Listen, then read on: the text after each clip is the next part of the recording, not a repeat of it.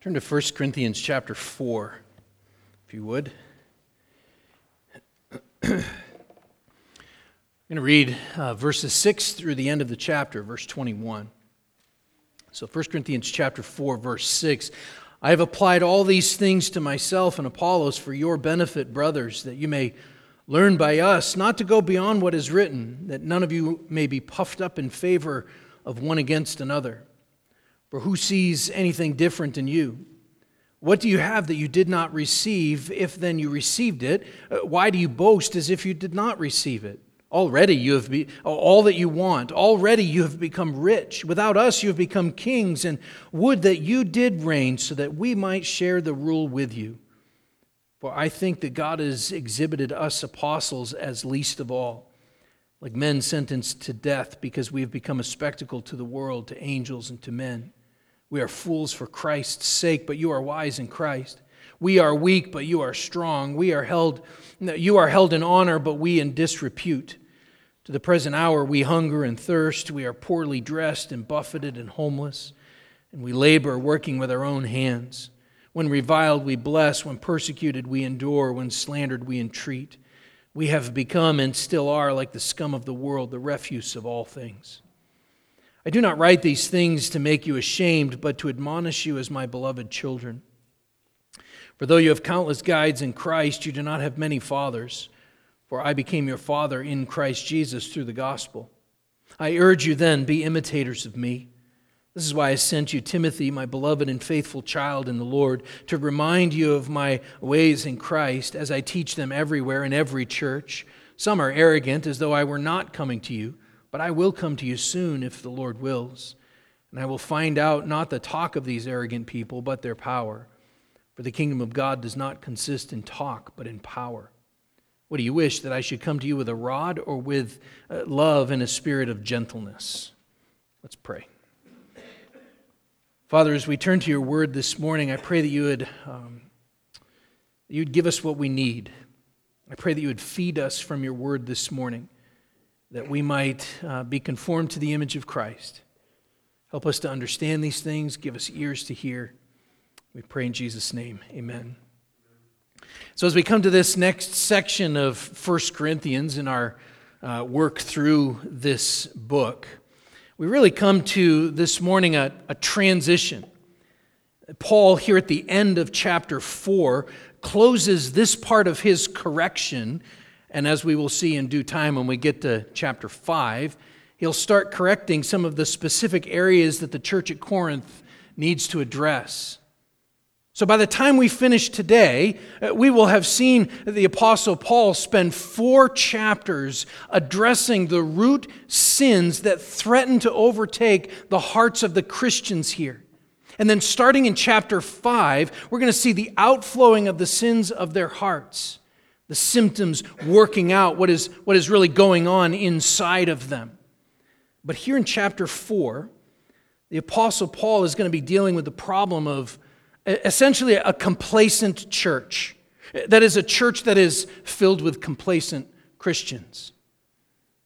That's also the problem that we read about in the book of Revelation in chapter 3, the church of Laodicea, a church that was saying, We are rich, we are filled, we have everything. But a church of which the Lord says, you don't know what you're like. You're deceiving yourselves. Turn over there for a moment. Revelation chapter 3. I want to read just verses 14 to 22. This is what Christ says to the church at Laodicea. Revelation 3:14.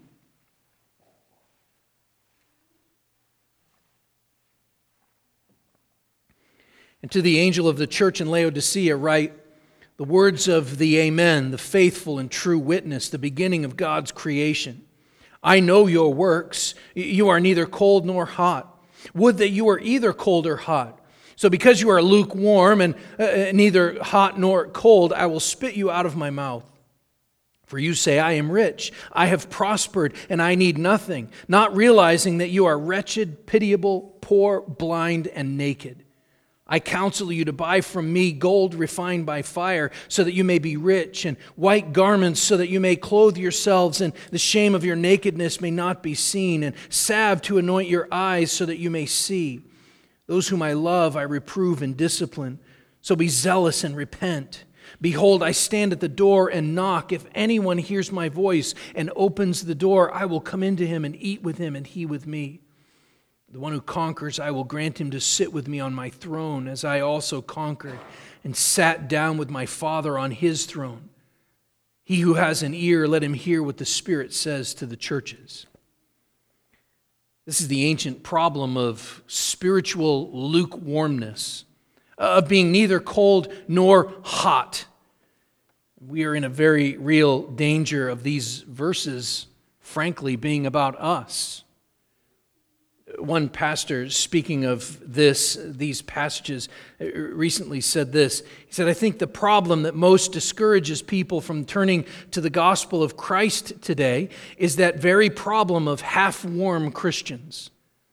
They're not alive alert on fire for god or ready to serve him but they're not turned off either. They're just in between in a kind of nauseating experience of spiritual life. They're quick to put on christian t-shirts quick to post Christian memes and not show up for worship. This is not a condemnation of people who aren't here today, by the way. They're quick to do those things, outward appearances, and not serve one another in brotherly love. And so, this section of scripture that we've come to this morning, beginning in verse 6 of 1 Corinthians chapter 4, is the end of a larger section in which Paul has been dealing with this selfish pride and the, and the consequences in our lives. The root of the problem here in Corinth was their, their love of human wisdom, their hunger for the approval of the world and the pride that they took in their own accomplishments and, the, and, the, and the, the, what they felt merited the approval of everyone around them. This really is a problem in our own day as well. But just to summarize, and I know that we've hit these things for several chapters as Paul keeps going over this, but I think this is important. There are four things that we've already seen the Apostle Paul that he, that he saw in Corinth that told the story for him. So, first, he had seen divisions among them. Here was a congregation that was split up into little cliques and factions gathering around certain teachers. Then, and we really will see this played out in the, in the coming chapters, they were telling everyone how great a church they were, how tremendous were their meetings, and, and they were taking credit for it themselves as though it were something that they had sought out and planned and, and, and worked out. There is, uh, if I could get just a little bit maybe off topic for a moment, there's nothing more sort of nauseating in this sense of wanting to spit this out to me as a pastor than to look at what some of the some of the church growth kind of pastors post on the internet on Sunday afternoons.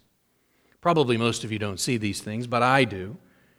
They'll say things like, Man, worship was just off the hook today.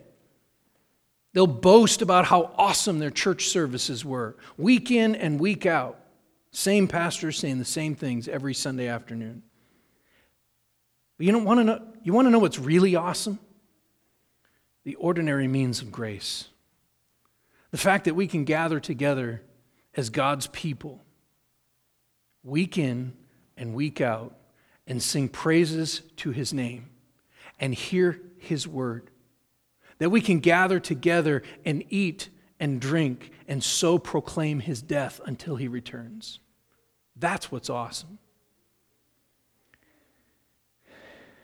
The fact that Christ has called us to assemble in his name each Lord's Day to taste and see that the Lord is good and that his steadfast love endures forever. But let's get back to this because there was this jealous strife and infighting in the congregation. And we have to assume in the leadership of the church as well, not just in the people, but also in the leadership. And then finally, there was a, there was a complacent spirit. There was a complacency and a, and a smug satisfaction with the way that they were. And we can really see this most clearly when Paul gets sarcastic with them uh, here in these verses as he rebukes them. But let's just pump the brakes for a moment here and consider these things. L- let me ask you this question What are the marks of Christian maturity? What are the, the characteristics of a mature Christian? Probably we would agree that, that for the most part, although not always, a mature Christian is someone who has seen some mileage, someone who's been around for a while. They have some age and experience. Probably we could name some younger believers who display a maturity beyond their years, and we praise God for them. But generally speaking, Christian maturity develops with time and over age. Now that it's arbitrary, the numbers are arbitrary. Sometimes they develop with those who have grown up in a Christian home. Sometimes it develops quickly into adulthood. But beyond sort of the basics, we know that there are many places in Scripture that point us in the right direction in these areas when considering mature Christian. So, for example, a mature Christian ought to display the fruit of the Spirit, right? Galatians chapter 5, verses 22 and 23. But the fruit of the Spirit is love, joy, peace, patience, kindness, goodness, faithfulness, gentleness, and self control. Against such things there is no law. We saw as we studied Paul's epistle to Titus that a, that a mature church was one that must be led by godly leadership by men who are above reproach and, and able to instruct and rebuke according to the sound teaching of the scriptures. And from there, the older men of those mature churches are to be sober minded, sound in faith, love, and steadfastness. Likewise, the, the older women of those mature churches are to be reverent in their behavior and, and teachers of goodness, training the younger women in matters of godliness and love. That's, that's really Titus chapter 2. Those mature churches, Paul even includes there in that letter to Titus, are churches wherein the younger men are urged toward self control, and even the slaves in their society are to do all that they can, he says, to adorn the doctrine of God our Savior. In other words, mature churches are filled with Christians who are spurring one another toward reflecting the gospel if we might elevate one characteristic of maturity over others, we might think of love. Especially since, as Paul will write here in 1 Corinthians chapter 13, the greatest of these is love. Love for one another. We love because he first loved us, John will tell us. But love can be very vague, especially in our society we must also be attached to truth. Mature Christians must be people of the truth. And so when Paul writes to Timothy, he talks about the nature and purpose of the Bible in 2 Timothy chapter 3 verses 16 and 17. When he writes all scripture is breathed out by God and profitable for teaching, for reproof, for correction and for training in righteousness that the man of God may be uh, complete, equipped for every good work. And while the context of that passage applies directly to the pastor, the principle is true for all mature Christians. See that word complete there in 2 Timothy 3:17, it's related to the word maturity. The scriptures are given to us as the very breath of God, Paul says. And whereas God breathed life into Adam, the, the breath of life, in the scriptures, he breathes into us the breath of new life, of eternal life. And the scriptures are given not simply to make us newborns, but to make us complete and equipped for every good work. They are given to educate us to maturity, not simply for head knowledge. I know that I reference this passage often, but probably one of the most important and clear passages of Scripture pertaining to this issue of Christian maturity in the church is Ephesians chapter 4, verses 11 to 16, which says, And he gave the apostles, the prophets, the evangelists, the shepherds, and teachers to equip the saints for the work of ministry, for building up of the body of Christ until we all attain to the unity of the faith and of the knowledge of the Son of God, to mature manhood to the measure of the stature of the fullness of Christ, so that we may no longer be children, tossed to and fro by the waves and carried about by every wind of doctrine, by human cunning, by craftiness and deceitful schemes. Rather, speaking the truth in love, we are to grow up in every way into Him who is the head, into Christ, from whom the whole body, joined and held together by every joint with which it is equipped, when each part is working properly, makes the body grow so that it builds builds itself up in love. Mature Christians are mature when they are people of the capital T, truth and love. But the Corinthians, the Corinthians had formed factions and divisions around the very around the very gifts, around the, around the apostles and prophets, evangelists, shepherd, teachers that were given to them by Jesus Christ for their good and his glory. So Paul now clarifies, beginning in verse 6 here, all that he has been driving at so far in this letter. And he begins by rebuking the church's arrogance. He rebukes the church's arrogance. Look again at verse 6. I've applied all these things to myself and Apollos for your benefit, brothers, that you may learn by us not to go beyond what is written, that none of you may be puffed up in favor of one against another. Paul wants to be clear for the church that he's not criticizing Apollos. In fact, in several places throughout the New Testament, Apollos is commended as a, as a godly and mature Christian. Rather, what Paul is doing is using himself and Apollos as examples in order to admonish the Corinthians as a congregation. And ultimately, his rebuke is concerned with their favoritism. In other words, he's saying here that, that just as it would be wrong to exalt Apollos over Paul or Paul over Apollos, it would also be wrong to form factions around any God ordained shepherd or, or teacher. But now he says outright what he's been working toward all along. And that is that the issue is not so much that they're forming factions, that's an issue. But the issue really is the issue under that is that they are puffed up, that they are arrogant, they're, they're prideful. See, we need to hear this carefully. I have my favorite Bible teachers too, right? We all sort of do, probably. In this day and age of YouTube and podcasting, especially, but even with radio stations and books and websites and articles, it's easy and frankly, it's, it's not wrong necessarily to f- pick a favorite teacher and follow their ministry. I have enormous respect for the teaching of, for example, John MacArthur, R.C. Sproul, and Ligonier Ministries, some, although not all, of Doug Wilson's work, Carl Trueman, Sam Renihan, the stuff being produced through Covenant Baptist Theological Seminary. There are all kinds of commendable writers and teachers out there that you would benefit from listening to. The issue is not Apollos or Paul. It's not even really that they prefer one over another. That's an issue. But the issue really is that they're puffed up with pride in themselves over these things. The issue is that they don't like eh, that they don't like that they are no different from any other Christian. Everything that they have, everything that they know is from God, including the gospel. And it's been taught to them by Paul and Apollos and servants and others. Servants who are, he says, simply under rowers for the sake of the church and the glory of the name of Christ.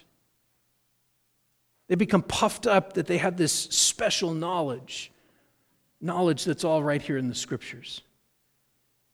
And, and I can't tell you um, how much I appreciate this church. I'm nobody special. You know that. I don't have any great degrees after my name. Um, I'm not going to be a big conference speaker. I can't ever see myself writing a book. Um, my father was a mechanic. My grandfather was a mechanic. My great grandfather was a, a mailman on the railroad. In worldly terms, or in churchy terms, I don't have anything special to offer. But I have the good news. And God has given me a, a burden, to use the language of the minor prophets, of telling it to you. That's all I've got. This isn't about me. This is about the good news of Jesus Christ. This is about the sufficiency of Scripture. God has revealed to us in His Word everything that we need for life and godliness, everything that we need to know and trust in Christ and live a mature Christian life. Yet they're puffed up. They're boasting as if they, as if their individual factions were something special. Look at verse 7. For who sees anything different in you? What do you have that you did not receive? If then you received it, why do you boast as if you did not receive it? These, he asks them really three questions here, and he, and he kind of asks it to them in a rapid fire way, and they're rhetorical questions. And, and the first one, what he is saying there is that they have no right to make such a judgment of themselves. To do so is simple arrogance. Then he reminds them that, that everything that they have, even their very salvation, is a gift from God. So ought we then boast? And then Paul hits them between the eyes with some masterful, apostolic, sanctified sarcasm. Look at verse 8. Already you have all you want. Already you have become rich. Without us, you've become kings. And would that you did reign so that we might share the rule with you. Remember in Ephesians chapter 4, Paul had said, And he gave the apostles, the prophets, the evangelists, the shepherd, and teachers to equip the saints. But you, he says, have already achieved glory. You're already reigning with Christ. Oh, that we could be up there with you too. But instead of being up there reigning with Christ with these high and mighty Corinthians, he explains that the Lord has seen fit to humble them, to humble the apostles. And so, beginning in verse 9 through verse 13, it's all about the humility or the humbling of the apostles. We'll pick it up in verse 9. For I think that God has exhibited us apostles as last of all, like men sentenced to death because we have become a spectacle to the world, to angels, and to men. We are fools for Christ's sake, but you are wise in Christ. We are weak, but you are strong. You are held in honor, but we in disrepute. To the present hour, we hunger and thirst. We are poorly dressed and buffeted and homeless, and we labor working with our own hands. When reviled, we bless. When persecuted, we endure. When slandered, we entreat. We have become and are still like the scum of the world, the refuse of all things. Remember, Paul is, Paul is rebuking the church for thinking too highly of themselves and for dividing into factions around their favorite ministers. And in contrast to their arrogant boasting, he points out the plight of the apostles. But as he lays out this contrast, don't miss the point. See, it's not just that the apostles have one lifestyle and the Corinthians another.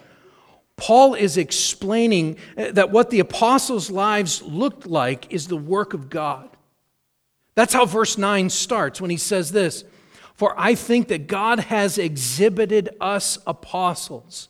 God has exhibited us apostles he says. God has put the apostles on display.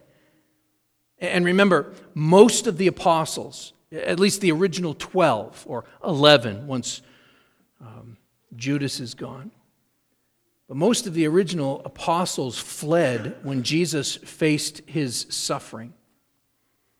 They fled when Jesus was struck, as he says, when he was taken into custody and arrested and crucified.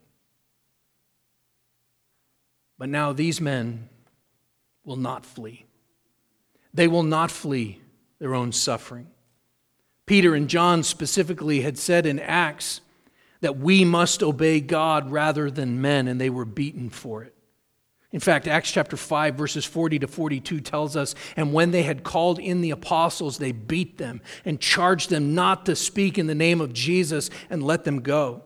Then they left the presence of the council, rejoicing that they were counted worthy to suffer dishonor for the name.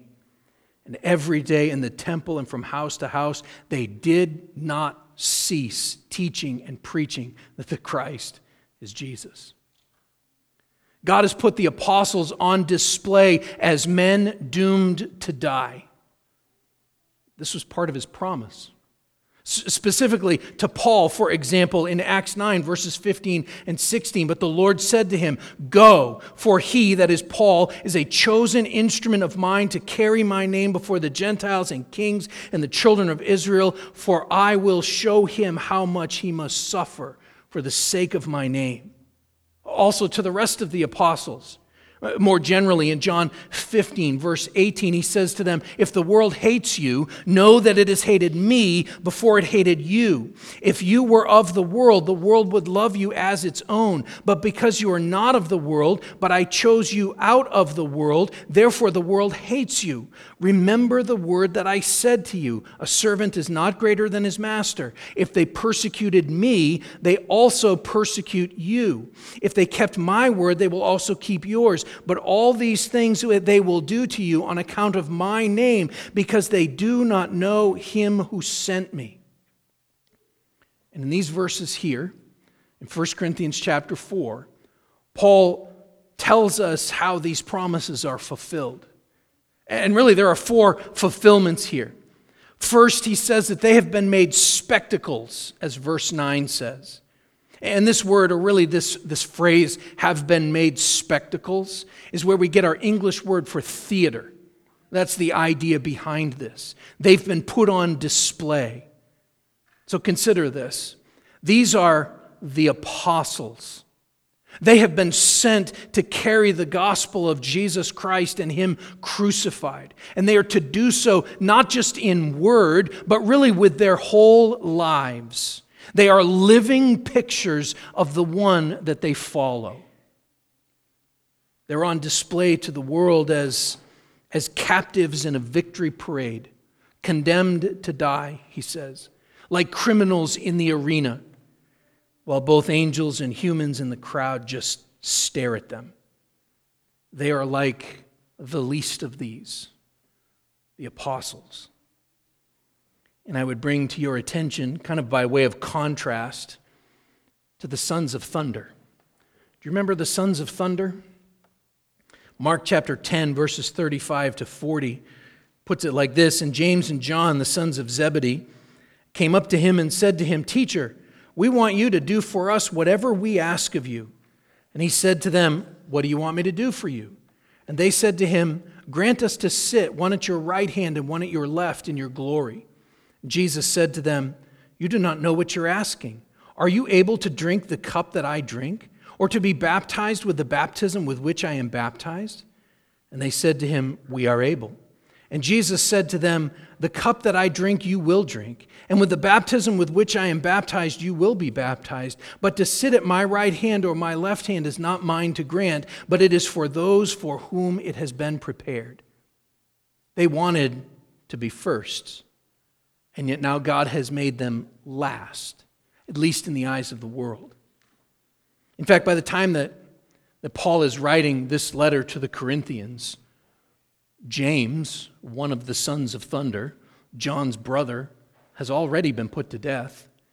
Acts chapter 12, verses 1 to 5 says this But uh, about that time, Herod the king laid violent hands on some who belonged to the church, and he killed James, the brother of John, with the sword. And when he saw that it pleased the Jews, he proceeded to arrest Peter also. This was during the days of unleavened bread. And when he had seized him, he put him in prison, delivering him over to four squads of soldiers to guard him, intending after the Passover to bring him out to the people. So Peter was kept in prison, but earnest prayer for him was made to God by the church. And this pleased the Jews, it says. Those who had demanded Christ's crucifixion were still bloodthirsty. These apostles were a spectacle indeed. But secondly, rather than being seen as martyrs, which if we're honest, kind of brings an air of respectability, doesn't it? To be seen as a martyr is to be seen with respect. They gave up their lives for what they believed in, but they weren't looked at as martyrs, even to the world. Instead, they're, they're looked at as being weak, disreputable fools. Do you see that in verse 10? They're seen as weak, disreputable fools. Now, there is more sarcasm here in these verses. Um, it seems a little bit more serious, or maybe a little bit more grave than he was in verse 8. And he's really poking his finger at the Corinthians' view of themselves as wise and strong and honored. And what Paul is doing here is he's pointing out that the, the lives of the apostles, not just their message, seems as foolish as the gospel itself. But to paraphrase chapter 1, God chose those who are foolish in the world to shame the wise. God chose those who are weak in the world to shame the strong. God chose those who are low and despised in the world, even the things that are not, to bring to nothing the things that are, so that no human being might boast in the presence of God. The apostles' status in the world was as low as can be. But if we are viewed by the world as wise and strong and honored, what does that say about us? If we are viewed as wise and strong and honored by a world that is rapidly running as fast as it can from God, from His holiness, what does that say about us? What does it say about the church? What we need to understand is that the suffering that they faced, it wasn't merely symbolic. Um, the apostles faced a real, tangible suffering, as you can see there in verses 11 and 12. Let me read these again. Verse 11, to the present hour, right up to the very day, we hunger and thirst. We are poorly dressed and buffeted and homeless. We labor, working with our own hands. When reviled, we bless. When persecuted, we endure. When slandered, we entreat. Suffering is not something the apostles would grow out of as they grew more spiritual. In fact, Paul even says right there, to the present hour, right up to this very day, right up to today. And if you look carefully at this list of sufferings, eh, compare it maybe to Paul's life in the second half of Acts or the second two thirds of the book of Acts, you're going to see that Paul, Paul's talking about his own life experiences. He, he's gone hungry and homeless. He's had to work to support his own ministry. And, and what that means is that the elites of both the, the Jewish and the Greek society would look down on him. That's what he means there. And although the apostles are reviled and persecuted and slandered, how do they respond? They respond as Christ did, with blessing, with endurance, with entreating, which is, which is kind of a hard, way to, hard word to translate but it probably means they put forward a friendship or kindness. This is how all Christians should respond to mistreatment. There's a command in Romans chapter 12, verse 14 that says, Bless those who persecute you, bless and do not curse them. And Paul concludes this list with two words that mean more or less the same thing scum and refuse. They are like those who are thrown out with the trash, he says. Nothing is more humbling than this. But this is how Christ himself was treated. I would encourage you to go read Isaiah 52 and 53 to see how Christ was treated. Read any of the four Gospels, those last few chapters, to see how Christ was treated. Paul doesn't simply rebuke them and get sarcastic toward them, he also appeals to them as a father. This is a fatherly appeal, these last verses. Pick it up in verse 14. I do not write these things to make you ashamed, but to admonish you as my beloved children. For though you have countless guides in Christ, you do not have many fathers. For I became your father in Christ Jesus through the gospel. I urge you then, be imitators of me. This is why I sent you Timothy, my beloved and faithful child in the Lord, to remind you of my ways in Christ as I teach them everywhere in every church. Some are arrogant as though I were not coming to you, but I will come to you soon if the Lord wills, and I will find out not the talk of these arrogant people, but their power. For the kingdom of God does not consist in talk, but in power. What do you wish? Shall I come to you with a rod or with love in a spirit of gentleness? Paul loves this church like his own children. And he expects that they will listen to him because of their love and respect for him and for each other in Christ. He wants them to understand the, the consequences of their immaturity. He has, a, he has a special place in their heart, and they have a special place in his heart because he's, he's led so many of them to Christ. And because of this relationship, he raises one imperative, one command be imitators of me, he says. He urges them to follow his teaching and his practice. He wants their lives to reflect the saving gospel of Jesus Christ. But that means that they must, they must give up their boasting, their arrogance, their elite attitudes, and they must live a life that reflects the crucified Christ. And like Christ, he has also not left them alone. He sent another of his beloved children in the Lord, Timothy whose job it was to remind them of the, of the life that Paul lives, which was a life like Christ. Timothy is to shepherd and teach them the things that Paul teaches in all the churches, he says. Essentially, the things that we now have in his epistles, in the letters, in the New Testament, in the scriptures. Namely, what Christ has done and how we should then live. It's right there in verse 17. You can see two adjectives that describe what we should look like beloved and faithful. This should describe all of us. If you're a Christian, if you have repented of your sins and believed in Jesus Christ, that He is the Son of the living God, then you are beloved. That's what that means. If you are His, then you are beloved. You are beloved by Christ, and because you are His, you are called to be faithful as He is faithful. This is the power of the kingdom of God here. Even though some are arrogant and believe that they have the power to save themselves, the power of the kingdom of God exists not in lofty speech or in worldly wisdom, but in the power of the gospel of Jesus Christ. And so, once again, on this Lord's Day, we come to the table with thankful hearts, thankful that we are beloved by God and, and, and, and that we are His because of His faithfulness toward us. That God has shown His own love for us, in that while we were still sinners, Christ died for us. We are called to be, to imitate Paul we're to look to Timothy, his beloved and faithful child in the Lord. Remind him of the scriptures. Remind them of what a Christian life is supposed to look like, he says. Teach them God's word. Show them Christ. Remember that he has shown his own love for us and that while we were still sinners, Christ died for us there is so much more that could be said here, even in this last few verses. I think it ties together with the next chapter, and so we'll pick it up here um, next time.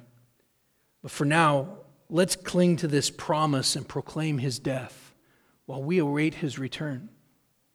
Cling to the promise that he has called us, the truth that he has called us beloved, the truth that he is faithful that He is faithful and just.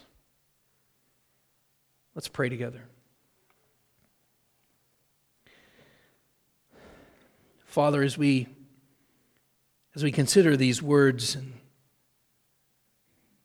as we consider Paul's rebuking of the Corinthians, I pray that where we need to be rebuked, we would be. Where we need to repent of our sin, we would. Father, where we have relied on our own worldly wisdom or um, our own boasting, Lord, I pray that you would transform our hearts and make us like Christ. Lord, we know that when Paul says imitate me, he's not just saying act like me, I'm a man. In other places, he will say, imitate me as I imitate Christ. And so, Lord, make us truly Christians, truly little Christs, those who are like Christ. That we might remember that we are beloved because Christ is faithful. We are called to be faithful too. And so, as we come to the table, Lord, to proclaim Christ's death, we do so with thankful hearts this morning, Lord. Thankful for the work that you have done, and confident that he who began a good work in us will be faithful to complete it. We long for the day when we can be home with you. We pray this in Jesus' name. Amen.